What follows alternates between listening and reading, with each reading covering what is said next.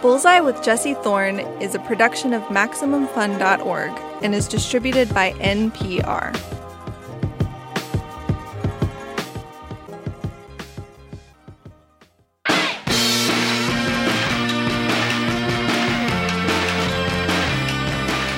It's Bullseye. I'm Jesse Thorn. Jo Firestone is a working stand up comic, writer, and actor. She wrote The Tonight Show for a few years. She had some great parts on Joe Pera Talks with You and Shrill. Last year, she found herself with some free time on her hands, so she started teaching a class on how to do stand up comedy. Her students, about 16 of them, were members of the Greenwich House Senior Center in New York City. Their average age, I think, was around 70. Then the pandemic happened. But instead of shutting down the class, they moved to video chat. Every morning at 10 a.m. on their computer monitors, they explored what it meant to be funny. Like a lot of comedy classes, it ended in a recital. A very, very funny recital that I'm pleased to report we all get to see. Because it became a TV special. Good timing. It shows you the comedy Jo's students came up with, and it also features interviews between Jo and the students and behind the scenes footage from the classes. Here, Jo is leading her students in a little warm up exercise. I'm just gonna say words, and you just say whether it's funny or not funny in by, by itself. Okay? Ready? Peanuts. Funny. Salt. Okay. How about treadmills? Not at all. Very serious. Gerbils. Gerbils. Definitely funny. Gerbils are funny. With Richard Gere. Ger- I'm sorry, I can't help it. How about band aids? I loved them when I was a kid. I used to put them on all the time. I loved them. I really did. And they were hilarious. Pumpkins. I don't think so. Pumpkins are not funny. Neutral. Pumpkins are neutral. Neutral, yeah. Okay. What about ghosts? Goats? Yes. Goats. Ghosts. Goats. Oh, the greatest of all time. No, no, the ghosts. Goats. G O A T S. No, ghosts. Goats are funny. Honey, have you seen my goat? Jo Firestone, welcome to Bullseye. It's nice to see you.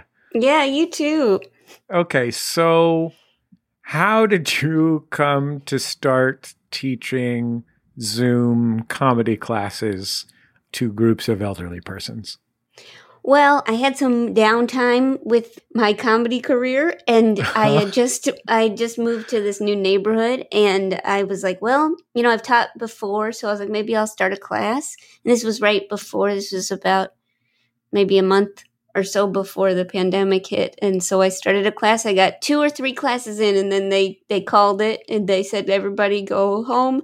And then we started up the Zoom and ever since then, every Monday at 10 a.m. we've been plugging away at learning the art of comedy. Was the original intent of the class to try comedy in your retirement or something along those lines, or is that just how it ended up? Oh, well, it was for, it was at a senior center. It was with the Greenwich House Senior Center, and so I guess it, it did cater to a certain uh, demographic age wise. Um, Sure. And most of them are retired. I, some of them are still working, but yeah, I think that um, most of them had not tried comedy before in their lives, and they decided that this was the time to start. Had you taught stand up comedy before? Yeah, I taught comedy. Like I did a comedy class for a couple years at Kings County Hospital in this, um, the like I guess it was like the mental health outpatient center, and then I've taught classes like for teens, and at, I also taught a different class in Albuquerque for seniors during the pandemic. So yeah, I've- been definitely busy with you know the if you can't do teach kind of thing. Yep. I mean, there are comics who like sincerely despise the idea of teaching stand up comedy, that it is like a thing that can be taught. There are many comics who believe in their hearts that stand up comedy is something that can only be learned through suffering, through onstage suffering. hmm Yeah, I listen. I'm not. Here's the thing: is I'm not claiming to teach stand up. I don't even know how to do it myself, and I've been doing it for like t- 12 years or something. I, I don't know how to do it. I think what I'm teaching is confidence and trying to be comfortable with yourself enough to say literally whatever you're thinking. And usually that's pretty funny. Were you always confident enough yourself to feel like you belonged to going up on a stand up stage?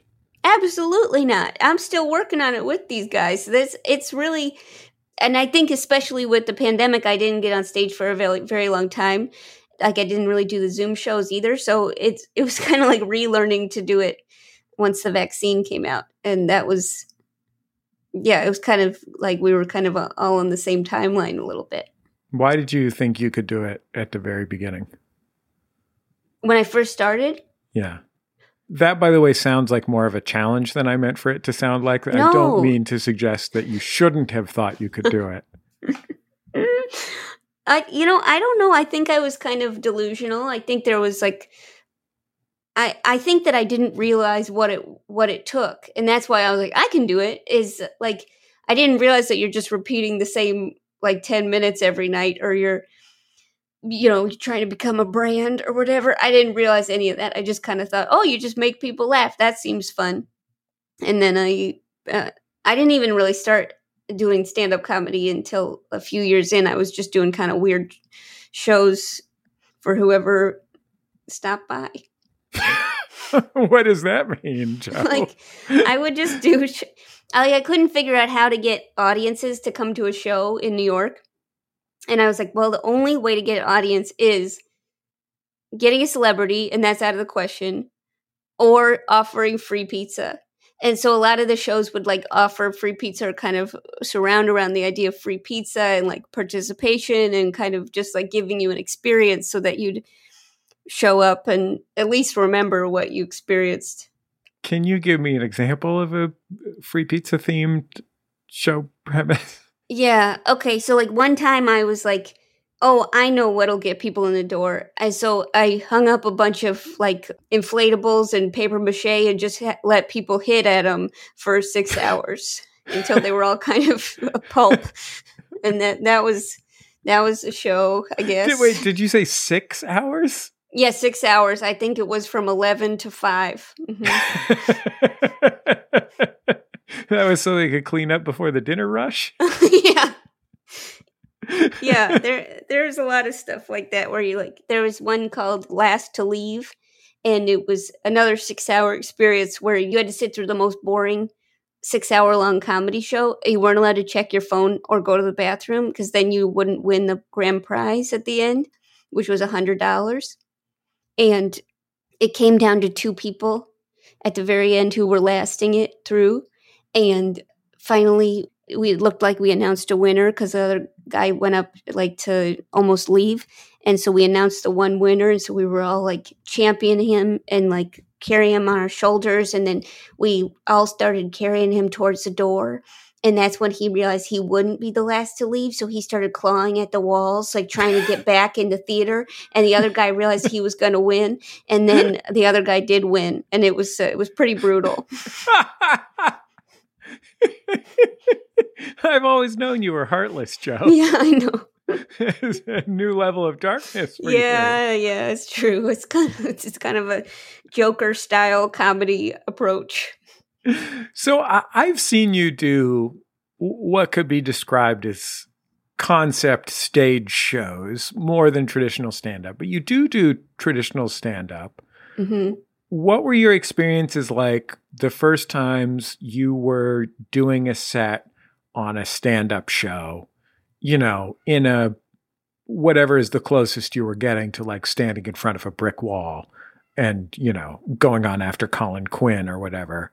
Like, what was that like for you when you went from your paper mache based material to that? I, you know, I think that at, at times I really did want to be more of a traditional stand up. Like, I remember one time going up right before Hannibal Buress, and I just remember thinking, like, I wish I could do what he did. Like, I wish I had those skills to just kind of stand there and just deliver jokes, and I just couldn't. And so I kind of just did whatever I knew how to knew what to do, which was like kind of crowd work and causing a little bit of chaos, and that that seemed to work for who I am and what how I presented and I kind of slowly came to accept it. It's like this is what my brain does, so this is kind of what I can do. What do you teach in comedy classes when you are working with teens or folks who are at a mental health center or folks at a senior center? What are like the concrete things that you do with people? Well, I'm not going to teach teens anymore. I'm too afraid of them. So we're, we've kind of ended that. but um, it's basically the class, I think, is just figuring out what the people you're teaching like to talk about, what gets them excited to talk about it, and what do they have a lot of opinions about. And then just like creating activities and exercises where they can talk about that stuff a lot. I took a class at San Francisco State when I was in high school that had one class day that was stand up comedy workshop day. And a guy came in who taught stand up comedy workshops full time professionally in San Francisco. And the main thing I remember him talking about is something that is featured in your special, Good Timing, which is taking the micro- microphone off the microphone stand appropriately. He's like, This is so important. Put your foot on the base and pull the microphone out with authority. He's like, adjust it to your height and pull the mic out with authority. it's a it's a huge logistical thing you don't really think about until it's too late. And uh, not everybody's touched a microphone before and that's, you know, I learned that doing the special that was I think that is key. That's that's your only equipment that you have to be in charge of. And so yeah, that's that lesson didn't come up before when we were on Zoom. So this was a definitely an in-person aspect to the class. So when you started this class, what was the first thing that you had people do? Mm, oh, oh, this was really misguided. But basically, I thought it'd be really funny to, for everybody to go around and say their name and say what they wanted their stage name to be. And that was like I think a little bit too left field. That that was like they were kind of weirded out by that. But then recently one of the people who was there on the first day of the class and is still taking the class, Bibby, uh, she like wrote a letter about what the class meant to her, and she was talking about how the first day uh, she saw me and she thought I was very young, really, really young. so she put very in parentheses. So I think that maybe I have learned a lot about kind of facilitating this class through their reaction. Sometimes I'll lead activities and they'll just kind of stare at me and or they'll begrudgingly do it. But I, I've learned like certain things get a lot more response than others. So what's something that works? Okay, so a big thing that works is anything having to do with New York infrastructure improving. So I'll be like, how do you make the airport better? Or like, what's wrong your, with the subway? All your best material comes from the power broker. yes. Yes, essentially, it's a everybody in the class is a protege of Jane Jacobs. It's like there's a lot of uh, people obviously have lived in New, New York City for a really long time, so they all think about New York City a lot. Like the recently, the assignment was to create a new flag for the city of New York, and some people did some really inventive stuff. I mean, they had more Photoshop skills than I knew what to do with, and actually Bibby, Bibby did this. Bibby, she had printed out a picture of boars. And she goes, Well, the flag would involve the five boars. And then you're like, the five, boars. oh my gosh, this is a pun. And then she's like, and obviously New York is known for its, and then she held up like a, a virus, like a spore. And she goes, obviously New York is known for its pox, Washington Square pox. The, like, it was incredible. Prospect Park. And she just, I was kind of amazed by what she did. She's like, it's known for its subways. And then she held up a, a piece of paper that just had a bunch of subway restaurants printed out on it. I was like, this is beyond what I'm, I'd ever expect or be capable of.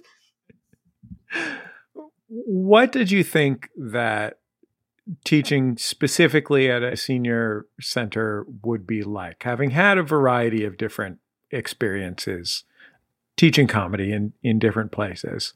And how did what actually happened compare to that?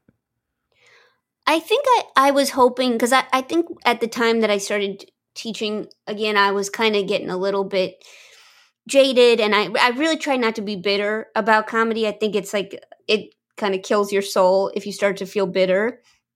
And so I really was trying not to do that. And I think I was sensing at that time in my life, I was feeling a little bit more bitter and jaded with the industry. And I was like hoping to connect with some people that maybe just wanted to do this to enjoy comedy and to enjoy making jokes and laughing and not necessarily like compete with each other for very limited career opportunities. And then it turned out like, you know, I think that that was what I was like thinking that going into it, but like it turns out that all these people are very unique and very like they have very different motivations for taking the class and they like I think they all get something out of it. They obviously keep coming, but they, they, I think they all get different things out of it and they have different I think some of them want to pursue comedy more directly. Some of them are happy with what level of engagement they're in, but it's I think with any group of people you go in thinking one thing and then you come out you're like, "Oh, this, these are just individuals that happen to all be together on Monday." I thought it was so interesting to hear the different places that the people performing in this special were coming from. And I don't mean geographical places, but you know, there's one guy who's a semi-professional comic. You know, mm-hmm. there's one guy who's done stand up. There's some people who have backgrounds in in other performing arts, actors and musicians. And then there's, you know, there's people who say, well, I always like making jokes in elementary school, mm-hmm. which, you know, when you're 75 is, you know, eh, there's a little bit of distance there. Mm-hmm. And I wonder if you notice the differences in the ways that those people who have those different backgrounds approached this sort of weird, sui generis performance type that is stand up comedy. I think that the people that maybe had done it before were because uh, this was like our first live in person show. So just in terms of the special, the people that had like a background in acting or singing or like comedy were a little bit less nervous. And this was like not uh, this was a pretty low stakes situation. This was like 2 p.m. There were maybe like 30 people in the audience and they were all like they're very supportive people that like were friends of the people that made the special. And hold on, Jo, you say it was a low stakes situation, but you are yeah. talking about people doing comedy for the first time in front of television cameras. True, there were eh, six cameras. Yeah, the, and yeah, backstage and in front of the stage for sure. Bright lights, yeah, big city, that kind of thing. So yeah, I guess there were. Let's go ahead and say seventy-five percent stakes, and uh, I think that the people, like uh, one person she really was nervous. She had not done comedy live before ever. And she like was pretty terrified of it. And I could tell that I was kind of asking her to do something that she wasn't quite comfortable with. And so I offhandedly was like, all right, if you do the show, I'll take you out for drinks. Okay. And she was like, okay. And then, like, every week since then, she was like, where are the drinks? when are the drinks coming? and so I I did take her out for drinks recently, and she was like, okay, it's worth it. It's worth it. But yeah, I definitely had some incentive plans for a, a few of them. My son recently started playing Little League. Mm-hmm. And it occurred to me that his coach, who's a very sweet man, has to send these kids, none of whom know what they're doing really, out to positions on the field and he has to assign them slots in the batting order. And he has to decide some mix of what will work and like what will be most comfortable for everyone, like what will be the most fun for everyone. And one of the things that I got really anxious about slash interested in was how you decide who to send up first and last on. Great question. Great question. Yeah. So, because that's really a big deal in stand up. It's Mm-hmm. really a big deal. So, uh, how do you decide which of this group of people from your Zoom comedy class you send up first and last and in what order in between? Well, I put this guy Tom Padovano up first because he's been doing comedy for the last, I think, 30 years on and off. He works in HR, but he does stand up comedy. And I had a feeling that he's gone up first before. And so I thought, you know, I'm going to put him up first. I know he'll do good. He's got energy. He's bringing He's got- energy. yeah, he got a He's lot of some- energy. he's got some gags he knows works. Yeah, strong punchlines. He's going to set the show off right. And then I thought this other guy who does a little bit of comedy, uh, Ziggy, Ziggy Susser, I thought he would be a good closer. He's, you know, he does a lot of jokes about his bird, and I thought that's that's a way to end it. You know, is some bird jokes. And you always never follow a kid and always close with a bird gag. yeah, It's old vaudeville.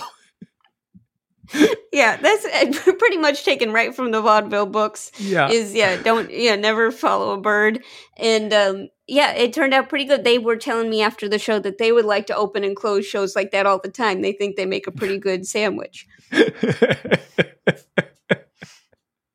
so, how do you decide where to put the 70 year old man who's decided to perform in sneakers, pasties, and uh, bikini briefs?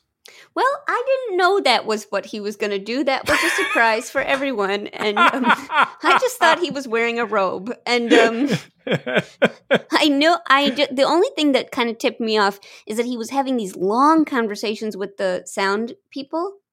Like in a way that I was like, what is going on over there? Like they were like looking at him and like cuz he didn't have anywhere to put the mic pack, you know? and so that's I think that was the delay.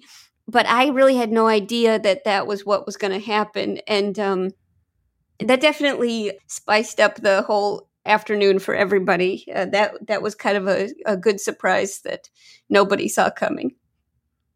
Even more with Jo Firestone. After the break, stay with us. It's Bullseye from MaximumFun.org and NPR.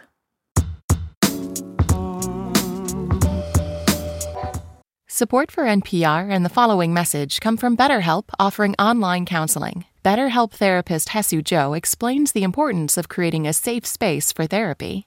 I can't tell you how many times I've had clients that say that expression, like, I've never told that to anybody. That's when I know I've made some kind of momentous move with this person. They feel safe enough to expose that part of themselves, and doing that together with somebody else can be very powerful. To get matched with a counselor within 48 hours and save 10%, go to betterhelp.com slash bullseye.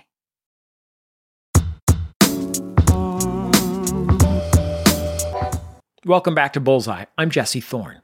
I'm talking with Jo Firestone. She's an actor, writer, and stand up comic.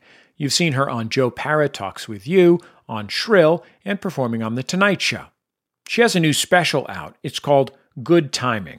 In it, she teaches a group of New York senior citizens how to do stand up comedy. It's funny, sweet, and you can stream it right now on Peacock. Let's get back into our chat. There is a popular trope in internet videos, which is old people doing jokes. It's great. It's very fun. Jokes are funny, like joke jokes, street mm-hmm. jokes. That's a very fun thing to see. And, you know, some of the folks in your classes are really great joke tellers and know a lot of jokes. And I'm like, oh, yeah, jokes are great. hmm One of the things I liked most was seeing people who weren't used to representing themselves on stage in this way, representing things that are actually sincerely personal to them. I mean, I think that those bird gags are interesting and funny because your man Ziggy really has a lot of perspective on this bird. Like he really loves this bird and thinks about it a lot. You know what I mean? Mm-hmm. like that's why it's funny. And that's true of a lot of stand up. How do you get people who haven't been performers but have this wealth of life experience to share things that are true and special to themselves instead of or maybe in addition to telling the best party joke they've they've ever heard? Um, what I tried to do for the show, and some of this made it in the cut, but what I tried to tell them was to like basically think about the stuff that they think about a lot. And so basically, I had them go through and like each list five things that they think about all the time, and to kind of try to write jokes about one or m- multiple of those things. And I think also what helped was the time limit because they had four minutes tops.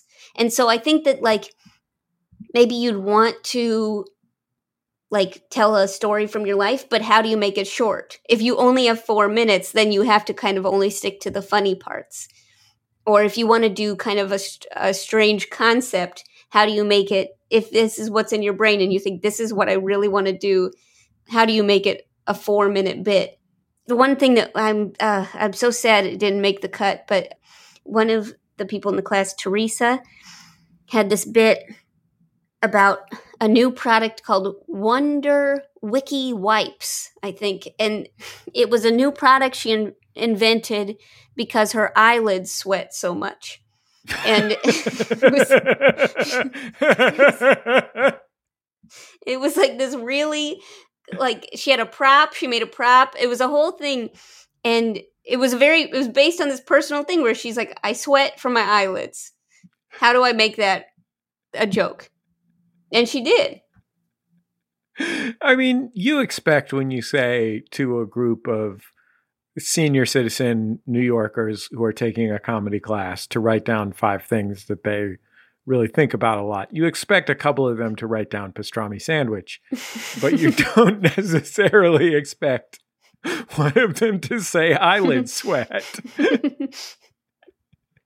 yeah, that's that's the thing is that a lot of times I think also they they know that like surprising people or you know saying something that like co- is completely out of the blue it makes other people in the class laugh a lot and so i think that they kind of try to say things that the other people don't expect.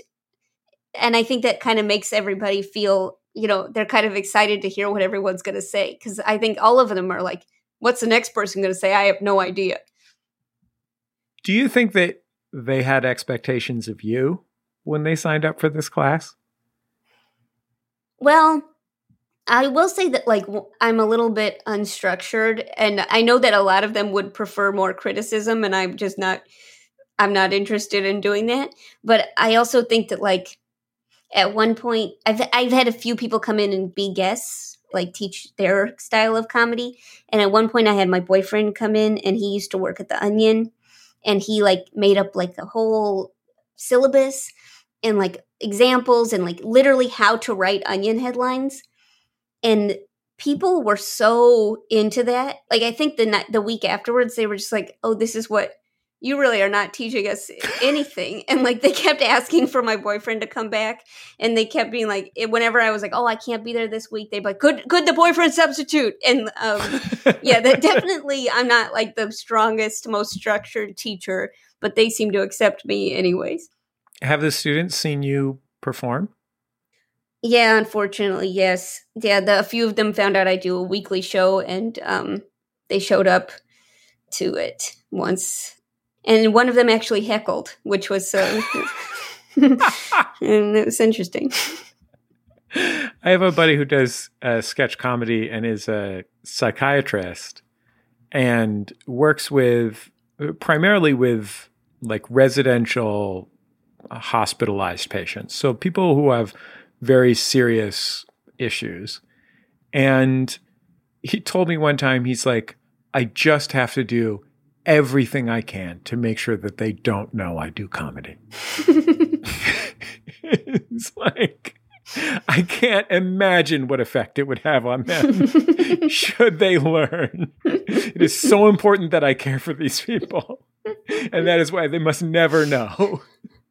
Yeah, I did think like when they came to the show, I was like, this is gonna be so disappointing. Like they've been like showing up week after week, and now they're like, this is who we're learning from. Oh no! So I was a little bit afraid of that, but then once I got heckled, I was like, well, I guess this is what it is. They can't. Yeah, but sometimes they've like found my videos or watched like shows I've been in, and then they, you know, they're they're pretty good at snooping and online and detective work. I mean, I was imagining them being confused or disappointed that you weren't as syllabus focused and driven as you could have been and then like listening to for example your podcast that's in our mutual podcast network which is mm-hmm. a game show where listeners call in and make the rules of the game that is the most shambolic insane like, almost invariably the joke becomes how how awkward and uncomfortable can we make Jo specifically? Even your co-host Manolo tends to mm-hmm. stick you like a matador in a bull whenever possible. like this this is your uh-huh. native habitat is to be in that state. Harried, confused, and doing and doing crowd work. Mm-hmm. Yeah, so I can't expect them to think uh, like to hope for otherwise. I guess that's kind of the comfort. That's what I'm falling back on. I mean, it's funny that that is what you so often do, and the thing that is such a, a gift that you have, and it really is an incredible gift that you have. I mean, like if I think of stand-up comics I know who present the way you do, which is to say, maybe a little retiring, a little nervous, you know, that kind of thing. I think mm-hmm. of the person that I think is probably the best stand up comic, Maria Bamford. Mm-hmm. And Maria responds to being that way, which she is in real life to some extent. Mm-hmm. I mean, all stand up comedy personas are personae, but like she is like that. She responds to that by being the most meticulous comedy writer of any comic I've ever mm-hmm. known. She's extraordinarily meticulous and terrified to engage the crowd directly. She does these days, but it took her 20 years of doing stand up mm-hmm. or something to do that. Your response to that same, like, at least way of presenting to the audience was just to dive in, just dive straight into it mm-hmm. and be like, let's do this together, gang.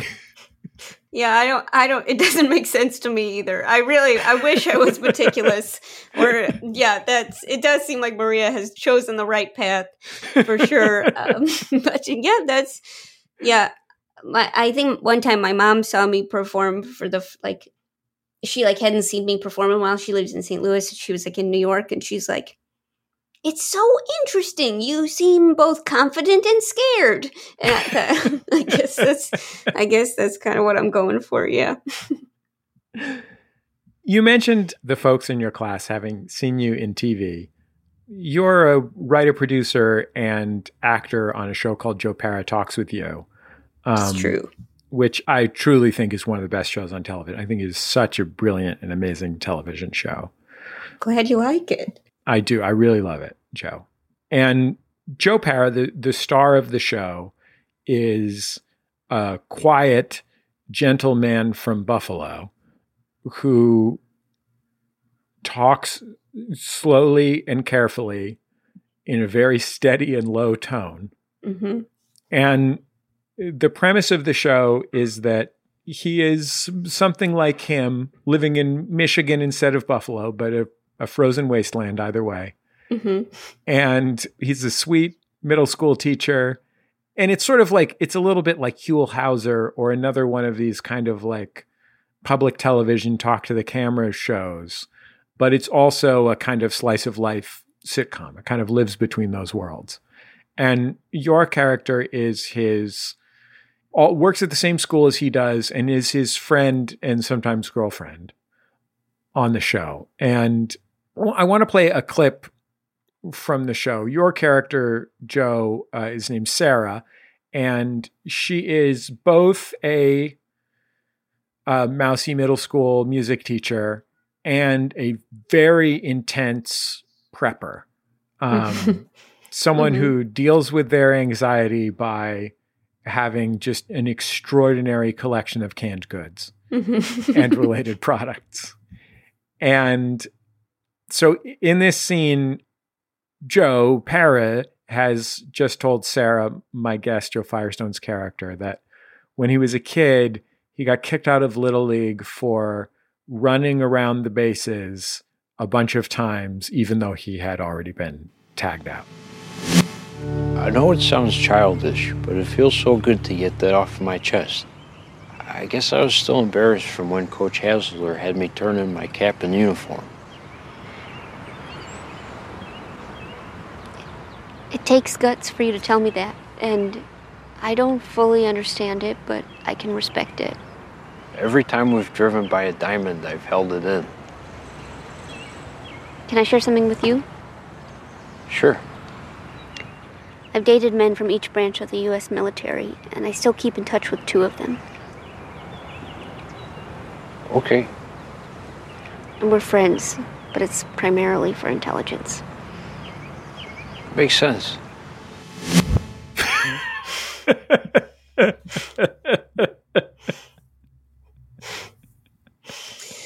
So stupid. it's really great. It's so sweet. So there's only, you know, this is a show with, this is a small show with only a few writers on it. You're one of them. hmm Did you have a conversation amongst yourselves about what you were trying to do? Um, usually how that show works is Joe will become fascinated with one thing in particular, like making a bean arch or And making a bean arch was an entire season long Yeah. arc. yeah, he he came show. in one day and was like, "I know what season 2 will be." That's Bean like when you when you have an arch shaped trellis or you Mhm. grow the beans, climbing beans, into an arch shape. hmm And so then what the writers do, because we're all friends, is we all kind of are like, okay, bean arch, never heard of that before. And then we all research bean arches. And then basically we all try to figure out if this is the thing that's really exciting Joe, then we kind of all figure out a way to make the story around this thing that's in real life exciting Joe. Like I'd never seen a man really get that excited about bean arches. Like even in the show, I think it's muted to what it was in real life. And so I think that yeah, kind of is just kind of figuring out like, oh, this is what he's really into right now. Okay, let's kind of figure out a way to make a story around that. And at season three is coming out soon, and I think it was kind of like it gets easier every season because it's like, oh, well, you know, this character does this, and you know, this character likes this and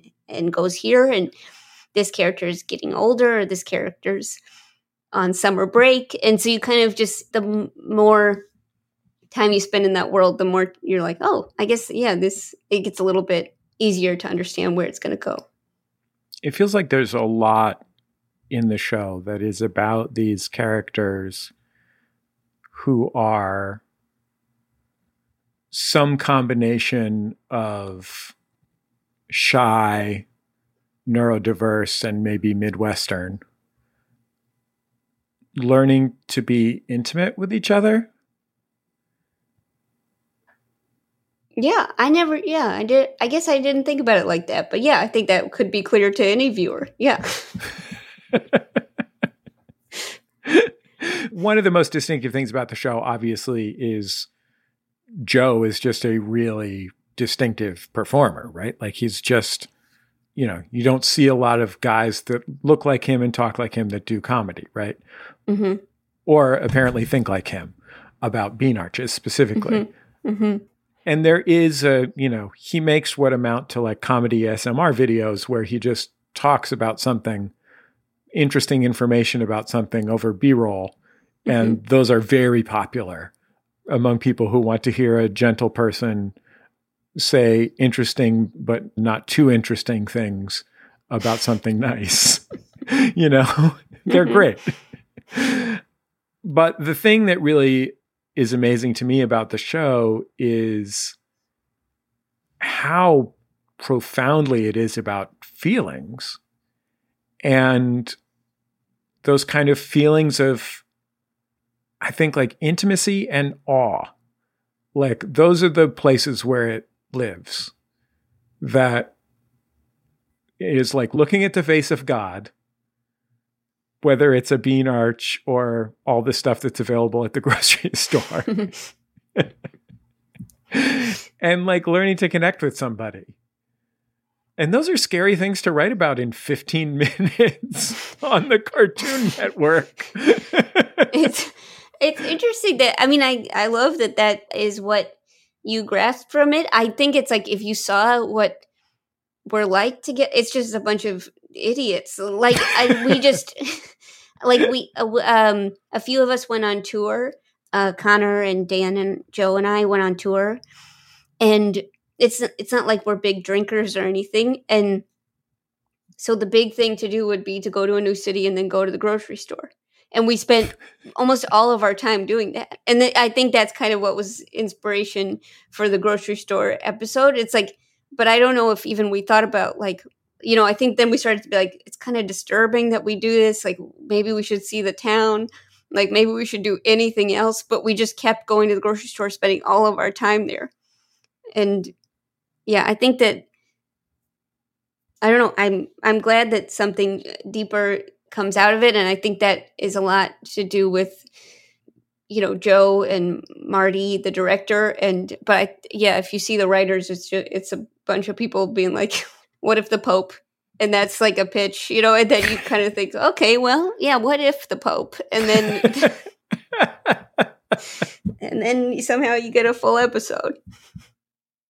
We'll wrap up with Jo Firestone after a quick break. When we return, Jo talks about researching her role as a doomsday prepper on one of my favorite TV shows, Joe Pera Talks with You. It's Bullseye from MaximumFun.org and NPR. Well, hello. I'm Renee Colvert. Hi, I'm Alexis Preston, and we are the hosts of Can I Pet Your Dog? And we got breaking news, we got an expose, and all the beans have been spilled via an Apple Podcast review that said this show isn't well researched. well, yeah, no duh.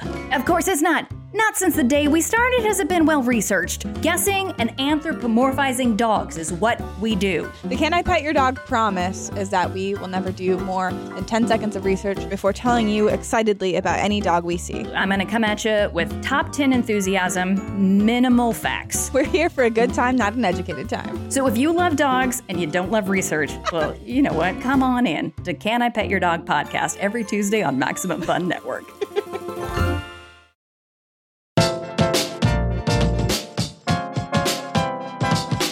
It's Bullseye. I'm Jesse Thorn. I'm talking with Jo Firestone. Good Timing is her new comedy special. She's also an actor, writer, and producer on Joe Pera Talks with You.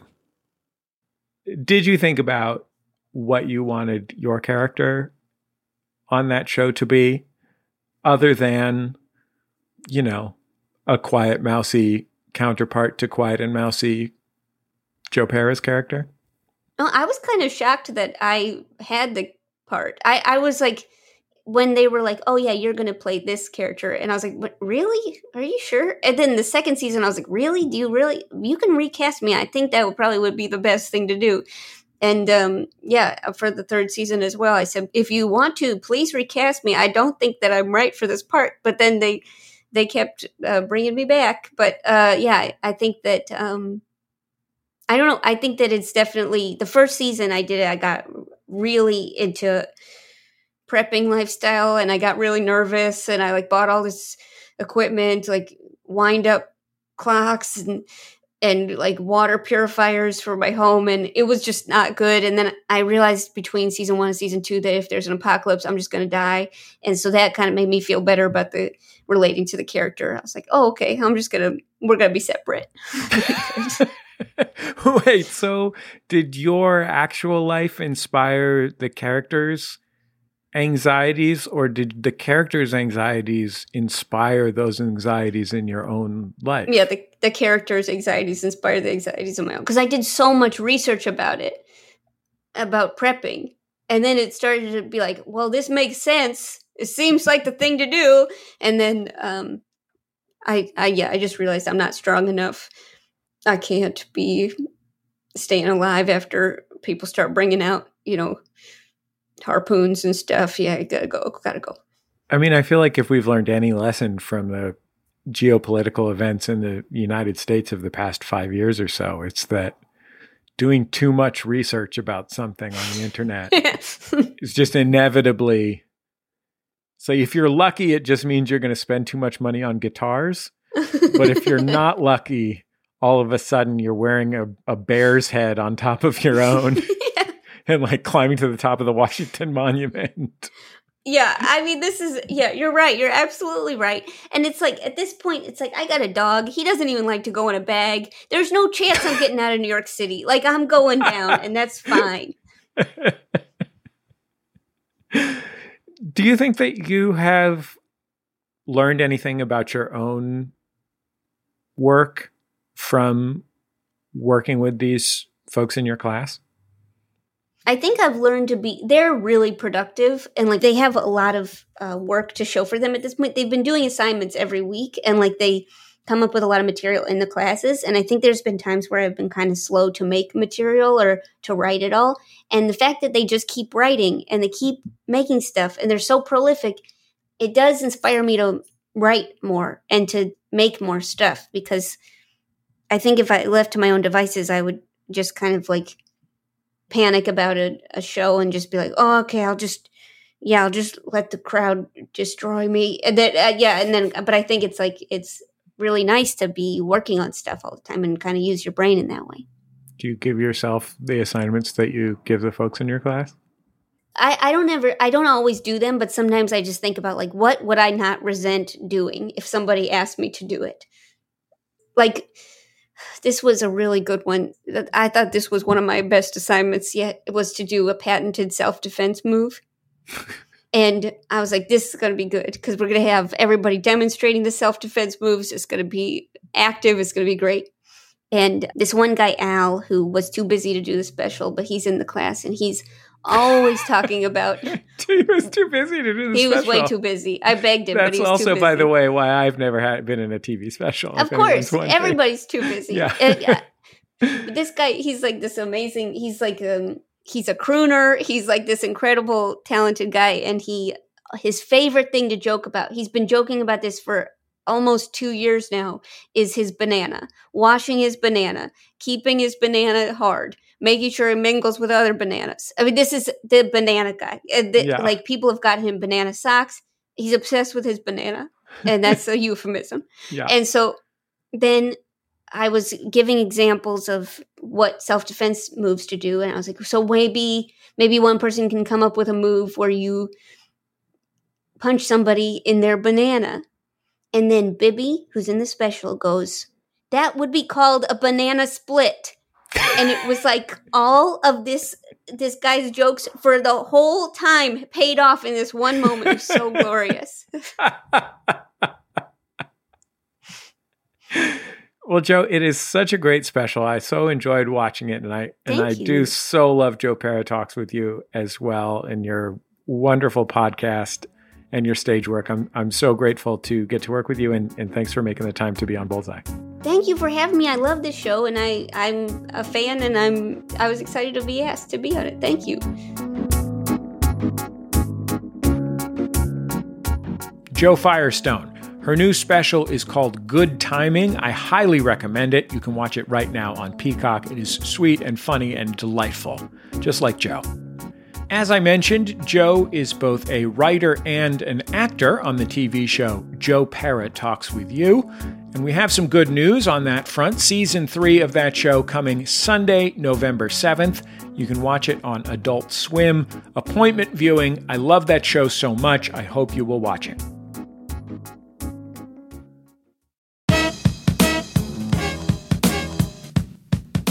That's the end of another episode of Bullseye. Bullseye is created from the homes of me and the staff of Maximum Fun in and around greater Los Angeles, California, where here, here at my house, a tree fell on it. Um, not the whole tree, but a giant branch. Oh, by the way, here's a fun fact. When a giant branch falls off a tree, it totally makes the like sound that a tree falling over in a movie makes. That crackling cracking sound is exactly what it sounds like in real life. Our show is produced by Speaking Into Microphones. Our senior producer is Kevin Ferguson. Our producer is Jesus Ambrosio. Production fellows at Maximum Fun are Richard Roby and Valerie Moffett. We get help from Casey O'Brien as well. Our interstitial music is by Dan Wally, also known as DJW. Our theme song is called Huddle Formation, recorded by the group The Go Team. Thanks to them and to their label Memphis Industries for sharing it with us. You can also keep up with our show on Twitter, Facebook, and YouTube. We post our interviews in all of those places.